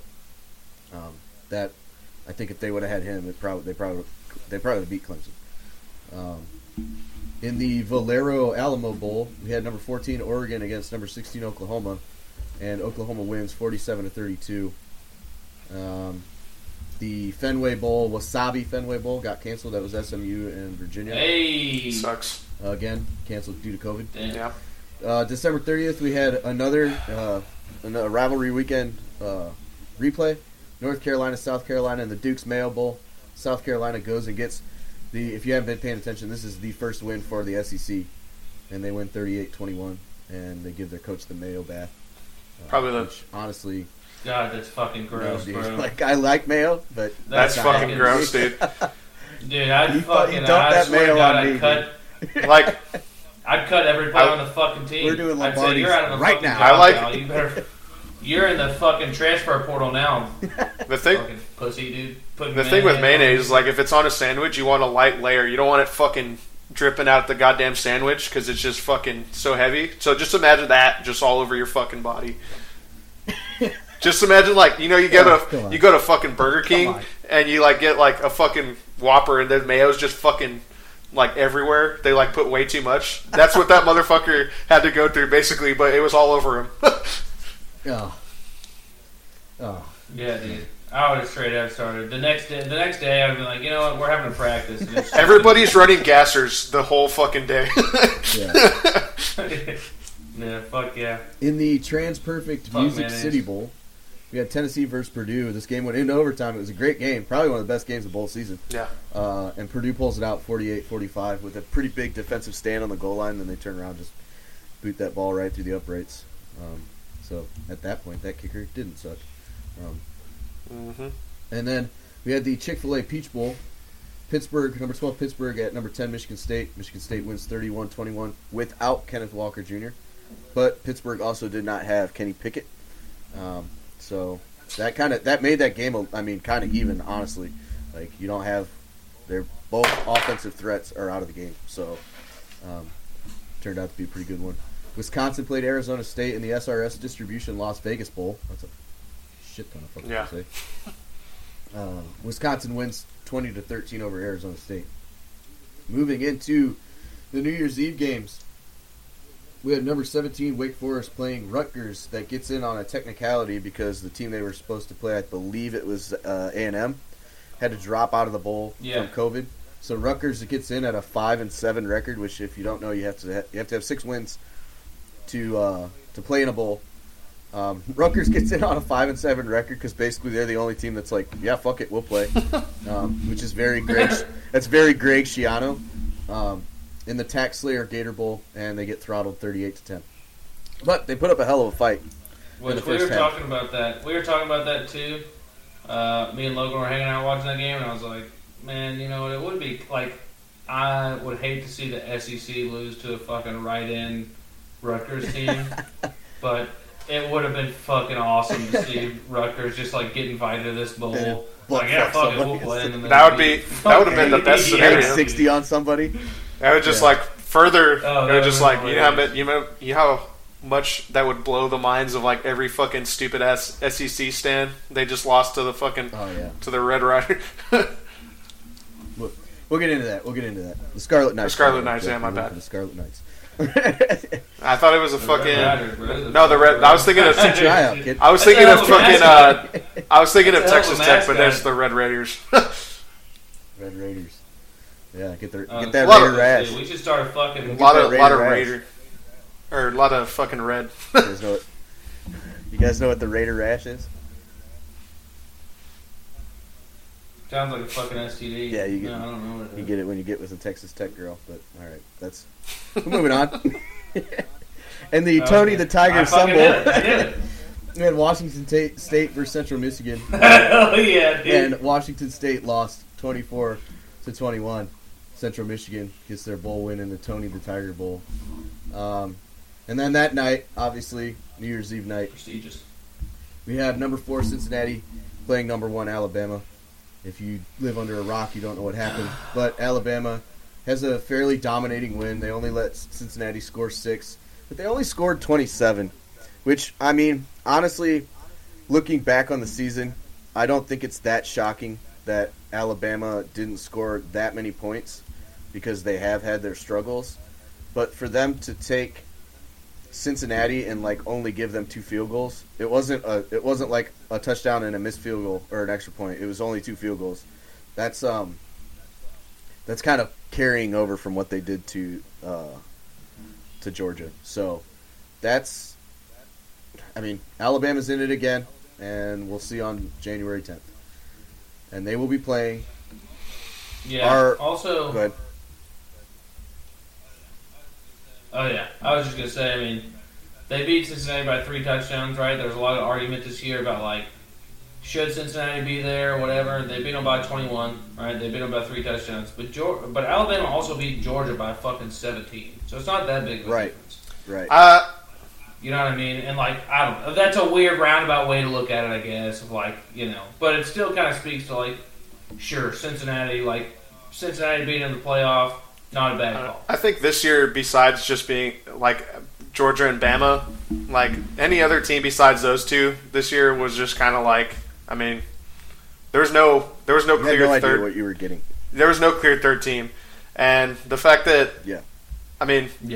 Cincy's biggest win was over Notre Dame, obviously, and as you know, you'll find out that wasn't a fucking great win, and the overall at the end of the season, looking back, that wasn't a great fucking win. Like, but did they deserve to be there? Maybe not, but there really wasn't anybody else to put in that fucking situation either. Like, they were if you want to talk about the most deserving team, they probably were the most deserving team. Like, they were the only undefeated one besides fucking. That's kind of what it's kind of one of those things where it's like dumb SEC backing biased people are gonna be like, well, we should just put Auburn in or something stupid like that. Yeah, like they want Oklahoma because like they view them as an SEC school now. And it's like, okay, well, go look. Anyone else that was did not play fucking well in their bowl at all. Like, the next 3 teams did not play well. And 2 of the 3, I guess, that were next up. 3 of the 4, I guess, but that 2 played each other with Oklahoma State and Notre Dame. Like, they got wins, but not, like, decisive wins against teams that weren't, like, even in the talk. So, like, really, Oklahoma got the only, like, kind of decisive win. But then again, it's like, who are they playing? You know? Like, Oregon? Yeah. Oh, I guess I can't say anything because I'm an Ohio State fan and they beat us. But, like, Oregon totally skidded towards the end of the year. Like, hard. Like, to get dominated by Utah the way they did, like, at the end of the season, back-to-back, that's, like, that makes, like, Ohio State look bad. But then that makes the Pac-12 look bad, too.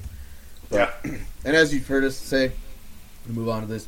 Obviously, number 3 Georgia, number 2 Michigan was the night game that night. Georgia started slow.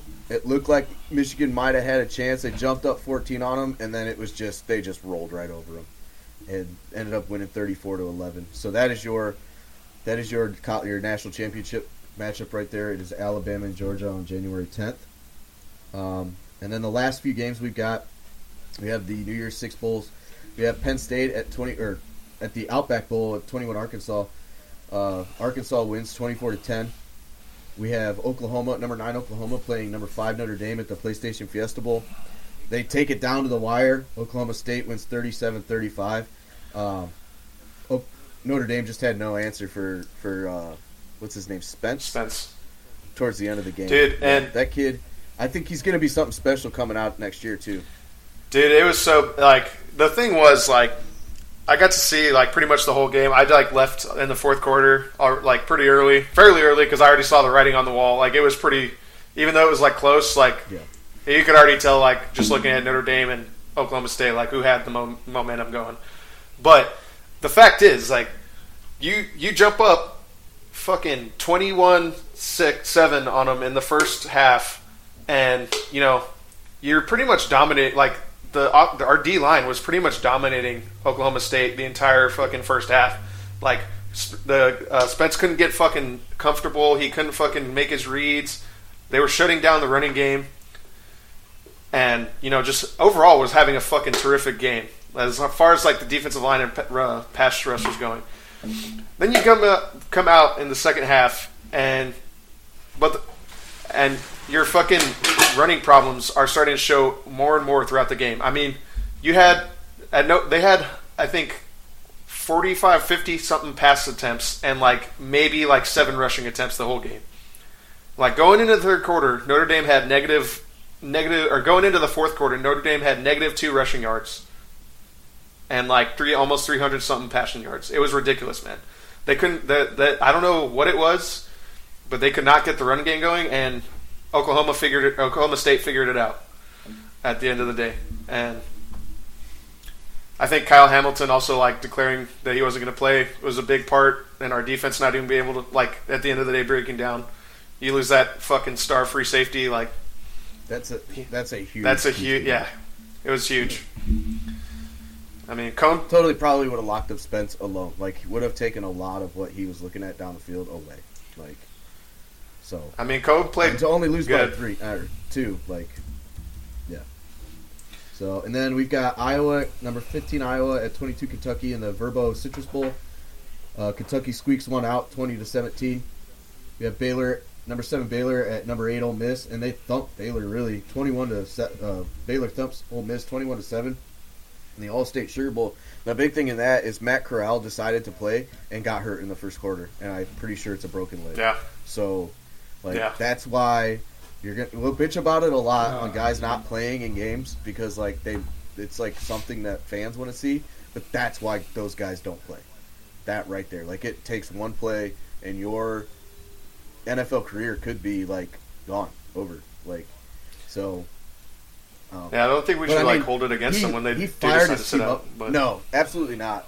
Matt Corral, like, fired his team up, gave some really big emotional pregame speech, like, He wanted to play that game, and, like, I don't think if you asked him right now, like, do you regret it, he would probably be like, not one chance in hell. Like, he wanted to be with his boys, and that's what he did. And, like, he went out the way any player probably wants to go out in that situation, like, playing football. So, and hopefully it's not too bad, and he'll, like, you know, move on. But that's, if you ever sitting there like, why are these guys not playing? It's like that right there. That is why these guys don't play in some of these bowls.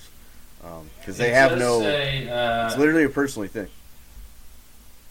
It does say that he just rolled his ankle and the x-rays were negative. So that's good. Okay. Oh, okay.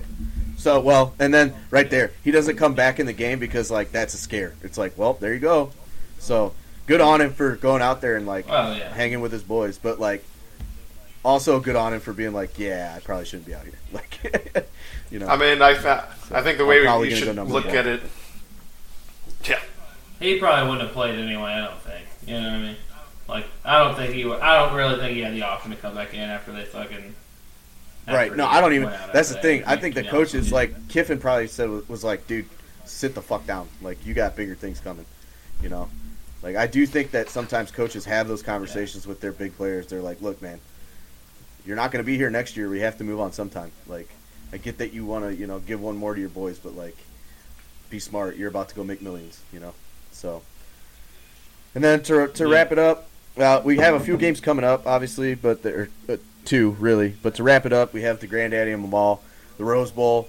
number 11 Utah, and number 6 Ohio State. It was an absolute offensive onslaught. It was. I have not watched the game yet. I turned it off after the first quarter because I just cannot. I can't handle it anymore. The season's been so hard on me. So I turned it off, but my cousin was giving me updates, and it was just like he's like, touchdown Ohio State, touchdown Jackson Smith-Njigba, touchdown Utah, fumbled Jackson Smith-Njigba, touchdown Utah, and it's just back and forth, and then Ohio State squeaks by 48-45. And the good thing about it, if you're an Ohio State fan, is we have no holes at wide receiver with Chris Olave and Garrett Wilson leaving. Jackson Smith-Njigba, Emeka Ibuka, and James Harrison or Drum Harrison Jr. are going to be like, if you think Olave and Wilson were good, wait until next year, because if you weren't paying attention or you haven't looked at some of the highlights, the way that Stroud was throwing the ball is he looks like Burrow. He really does. He looks like Burrow's accuracy that year they won the national championship.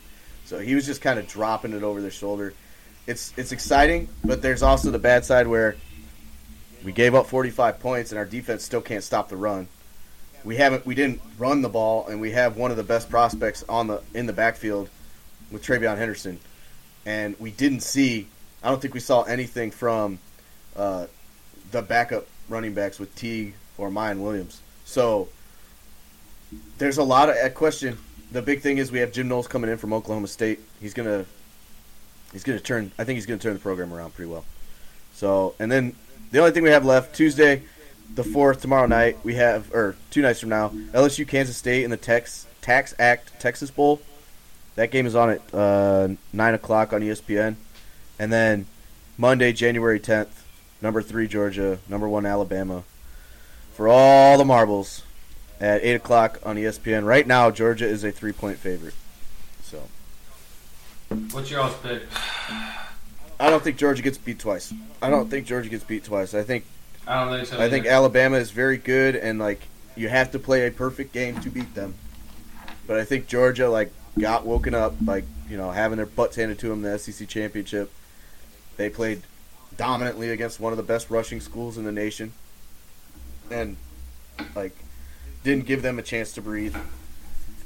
So I think Georgia wins 27-24. I don't know, man. Now he's gonna go on Bama's side. I am, yeah, dude. Every time I've gone, the pride part, the fucking fan part of me never. I never have once ever said I think I want or I don't want Bama to win by any means, but I just don't think I can go against them on this one, just because they just have this thing with the whole SEC and really kind of all of college football. You go into a game against Alabama, and it's the team and fucking coaching schemes all fucking change. You know what I mean? And I think with a team like Georgia that's kind of been looking up at Alabama for so long. And then you saw how they played against them in the fucking SEC championship. I don't see a scenario where Georgia can get that mentality out of their head about Alabama. And it's just hard to go against Saban and fucking that motherfucker. It is. I think I'm down with Logan on this one. That I don't think they're gonna lose twice. They got beat pretty bad in the SEC championship, but. I think they're too good to get beat twice by the same team in that short time, And it'll always be like Alabama spent their win against Georgia in the SEC championship. But also, I can see both sides, Joe, where it's Nick Saban and Alabama have played in this game and how many fucking times? You know what I mean? Yeah. So and by no means am I going to be happy if I'm right. If I'm right and Alabama wins, I'm not gonna. It's not. You're not gonna be. I'm not gonna be happy about it. I really would like to see Georgia win. I think it'll be their first win since the 80s or something right now. Yeah, the entirety of the nation right now is we don't even want to watch this fucking game, but whatever, except for the South. That's it. Yeah, that's where we're at. But that's true, except for the fucking SEC. Yeah. So that is to wrap up college football. It's been a wild fucking year. Great to watch if you are not a powerhouse team. If you are not a fan of a powerhouse team, you are like, this is awesome, you know. Look at all these losers just not being able to get it done. I disagree. Well, unless you're Blake. But if you are, you know, the standard across the board, and I'm not even talking about, like, what happened during the season. All of the coaching moves in the offseason and stuff have got some of these standard powerhouse teams just in an absolute frenzy. I mean, and we talked about these on the podcast, but, like, you are already seeing some major changes happen in the Midwest with Notre Dame getting Freeman. There's rumor that James Laurinaitis may go coach linebackers for Notre Dame. That is, like, as an Ohio State fan, I'll probably just blow my brains out. That's wild. That is. That's not even like. And he was. I mean, you know this, but like Laurinaitis is like fucking. Like you talk about one of the fucking legends of Ohio State football defense lore. Yeah. Like it's. Jesus, man, that's a fucking huge name. I didn't even know that. That's fucking wild. He said it's just a. It's just a. That's just a right rumor, now, right? Right, just, it's not. Rumor. But they played together. Freeman and Laurinaitis played together. And the only thing Laurinaitis, I mean, that would make sense, but he was announcing on like Big Ten Network, so it's saying it's pretty certain, man. I don't know. I would not be surprised at all. Like I said, they played together. It says he's expected. Yeah. I'm excited for Freeman, but at the same time, like it's going to be. We still need it.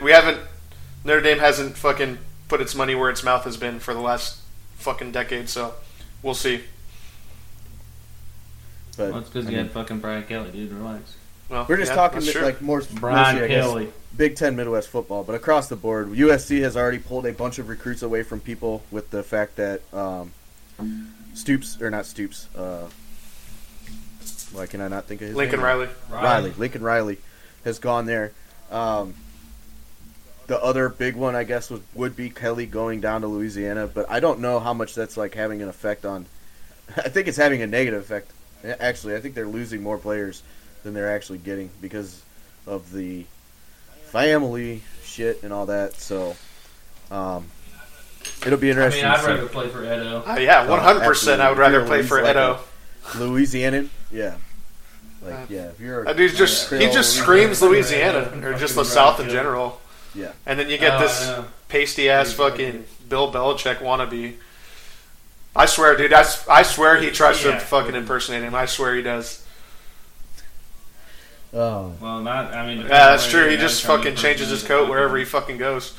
Yeah, now he's Dabo. Now he thinks he's Dabo or something. Yeah. But the offseason should be pretty interesting. Here in the next couple weeks, there'll be more commitments to some schools. The all-star games, the high school all-star games will be going on. And that's usually, like, you get, like, the Army all-star game. You get a lot of guys, like, announce their commitments there, like.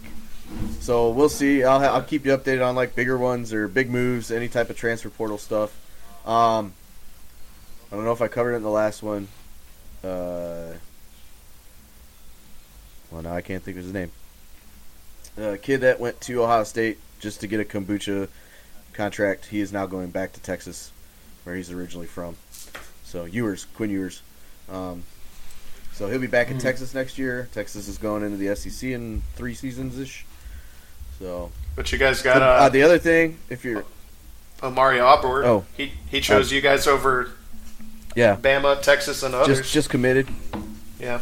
That's just a plus. Committed, and then a roundup real quick.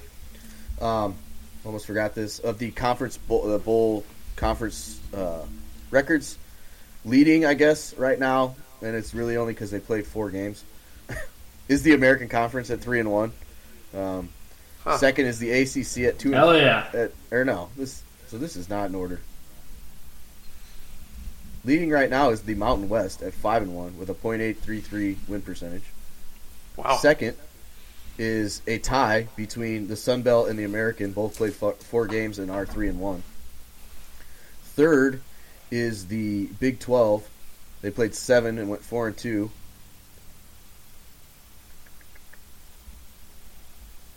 The Big Ten is 5th at 6-4. Independents are 2-2 right at .500. and then you have the ACC at 2-4, the Conference USA at 3-5, the MAC at 3-5, and the SEC at 5-6.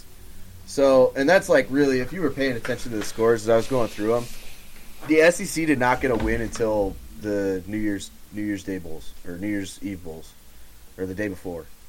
Like, they want to talk about how they're this like great conference top to bottom, but they just do not win bowl games. And I get that, oh, well, we got a lot of players that sit out because we got so much talent. It's like, if you have so much talent and it's always the SEC is reload, not rebuild, then why the fuck aren't those players like – it was one of the reasons we said like there like Bama would really have no problem with Cincinnati.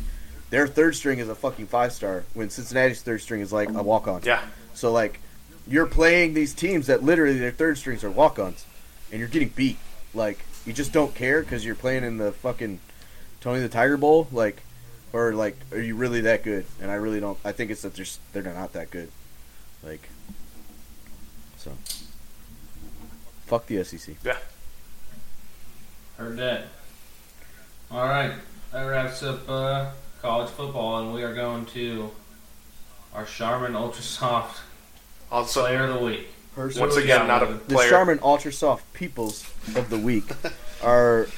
It's football officials across the college. We use correct pronouns. College, I don't know, landscape, and pro football. Okay. Yesterday, in the Georgia-Michigan game, a kid, McNamara throws a fucking coffin pass, like hangs his fucking running back out there to dry, and the kid from Georgia hits him squared up. Head on the football, not on his chest, not like Rydell on the chin like we all were taught. He puts his forehead on the dude on the football in the dude's carrying hand and just levels him. Clean form tackles him. And they call it targeting. And that kid gets taken out and now he's going to miss the first half of the national championship game. In the Ohio State-Utah game last night, Jack Sawyer hits a dude from like behind, tackles him from behind. The quarterback is tripping as he gets tackled, and he hardly makes helmet-to-helmet contact with him. Jack Sawyer ejected. Like, what? Like, and that's just, like, the two that I can think of off the top of my head.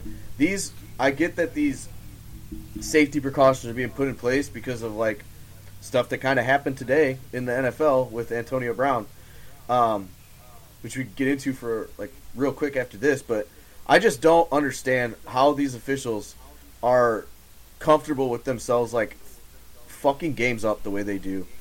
When, like we've said, to some people they don't matter, but to other teams, like, they are. That is literally their national championship. It's their time. Like, yeah. The biggest fucked up thing about that is that they're absolutely, like, across sports in general, like refs and umps, there are no repercussions for them making a bad call. Like, there needs to be some sort of fucking thing to where it's like, if you fucked up a call and you made the wrong decision, like, you get a fucking, like, whatever bonuses that year you got are fucking gone. Like, you have to be... The thing that sport, like, most major leagues and fucking, honestly, like, the NCAA in general, has let fucking refs get so lazy and complacent, and they give them this authoritarian fucking... They give them this fucking authority to where they are the be all end all, and when most of the time it won't ever come down to them they can't like take a step back and be like, oh, I made a mistake. It's like, oh, this player or coach is challenging me, he's fucking gone. You know what I mean? Like, they there's no incentive for them to like try to be like masters of their craft, which you'd think like fucking if you're fucking refereeing or fucking calling an MLB game, you would try to be the best that you could possibly be to fucking have the best outcome, but that's clearly not the fucking case right now. Well, I think the big deal too is like we all thought that when replay and whatnot came in, we'd be like, this will make it better. And realistically, like in reality, man, a lot of these things, like you see on replay, you're like, oh, they'll definitely reverse that. No. And then they fucking don't. You just stand by it. Like, what the fuck are you talking about? It's the code, the official's code. We can't, like, tell our guy he's wrong. He saw it wrong. Like, that was the point. If like you're fucking wrong, you're wrong, bro. We've said it before, too. Why don't they stop when it's like a big play or a big call and be like, look, let's get this fucking right. Let's go look. Let's really fucking look at it. Like, you know, or like, I think, oh, that targeting call that got put on Ohio State, they waited till like almost they were about to go with their offense again. Like, everyone in the fucking stands saw it. It was close. They did, but they let them, like, they just let them almost go all the way up. And, like, if that snap would have gone off, like, now Utah doesn't get that call. Like, there's no consistency across the board where it's like, all right, it's close. Everyone in the fucking stands knows it's close. Let's just go look at it. No, they, like, wait to the absolute last second, you know. I don't know. It's just, it's bugging the piss out of me because I can't stand that officials have this much control on the game. It's like every sport. Yeah, when they're only supposed to be just like a – they're just supposed to be – there to make sure that no one breaks the rules, and that's it. And it always comes down to their feelings. It never is actually about, like, what's the right call and what's, like, the fucking important for the game. It's always just like, well, I'm the ref, right, or I'm the blue. Yeah. You can't fucking, you can't talk to me like that. You know what I mean? Yeah. Like, every referee should be treated with contempt. I mean, like, and that's true. Exactly like, what's it going to take? Is Bill's Mafia going to have to, like, drag a fucking official into this fucking parking lot and, like, smash his head on the table? Like, and then they're going to be like, well, maybe we should, like, probably pay more attention to, like, what's going on with our refs. Like, yeah, that's probably what's going to have to happen. Like, is a ref going to have to be killed in the streets after a bad call for them to, like, fix it, you know? I don't know. I'm not saying that. Do not go kill refs. Yeah, I was going to say we're not condoning it, but we are merely posing a question. Is that what it takes? Is that when they fix it? You know, because it shouldn't be that. It shouldn't go that far. Something has to change. It shouldn't. Well, and like you got to think, man, they don't even address it afterward. Like that fucking call to end the National League Championship Series this year. That third strike. Check swing call where the guy obviously checked his swing and they called it a fucking strike, dude. That's like the best example of it because they didn't revisit it and nothing was said. They're just like, yeah, he was right. Yep.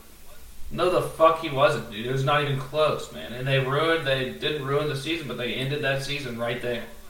And like calls like that, that's why you have to make. If it's a game-ending call, I think it needs to be reviewable. Yeah. Because that was not a reviewable call technically, so like it was over. Like as soon as it made that call, it's like if you fuck that call up, like in the playoff game, like you should be banned for as a ref or an ump or anybody. You should be fucking banned from ever calling another playoff game if you fuck that. If you fuck up that badly, it shouldn't even go that far. It should just be like, hey, let's look at it right now and make the fucking right decision. And this game's not over. Right? That game should have not been over. They should have sent both teams fucking back out there to keep playing that game. But hopefully that'll evolve as replay balls.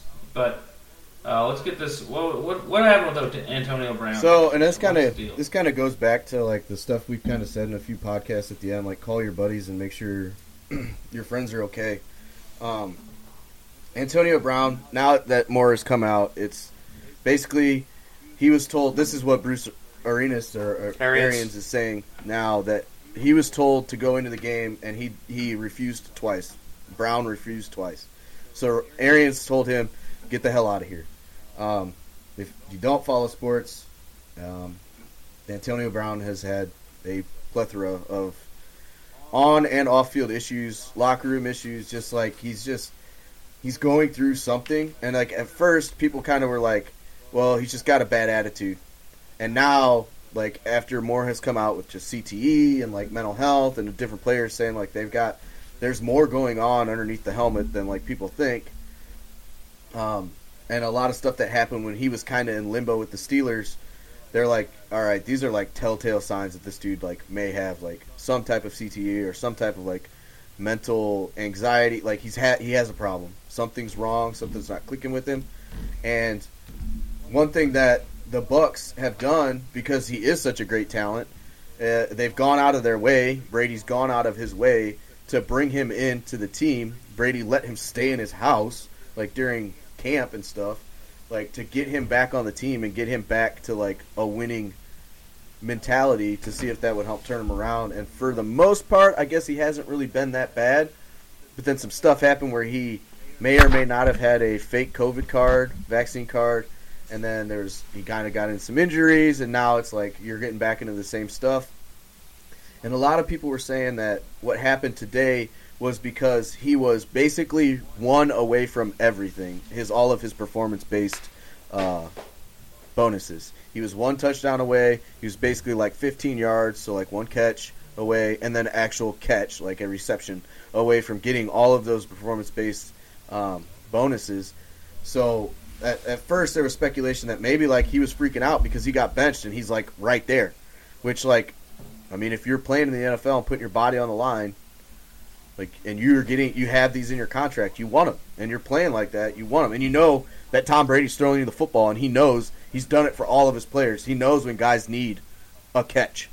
He knows when guys need a touchdown. He goes and gets it for them. Like, so there was speculation of that, but that again, it came out later that Arians told him to go in. He didn't go in, and after the second time, he sat on the bench. I think he said he like got up, started making some movement, like he was gonna leave. Mike Evans talked to him, tried to talk him down. Brady came over and talked to him, was like, "Are you good? Like, stay in the game."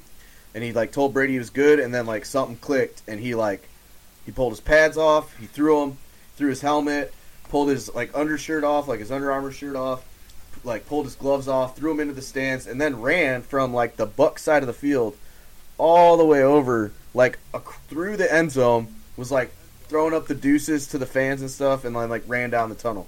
And like it was like while the Bucs were making like their game winning drive, and people didn't know what the fuck was going on.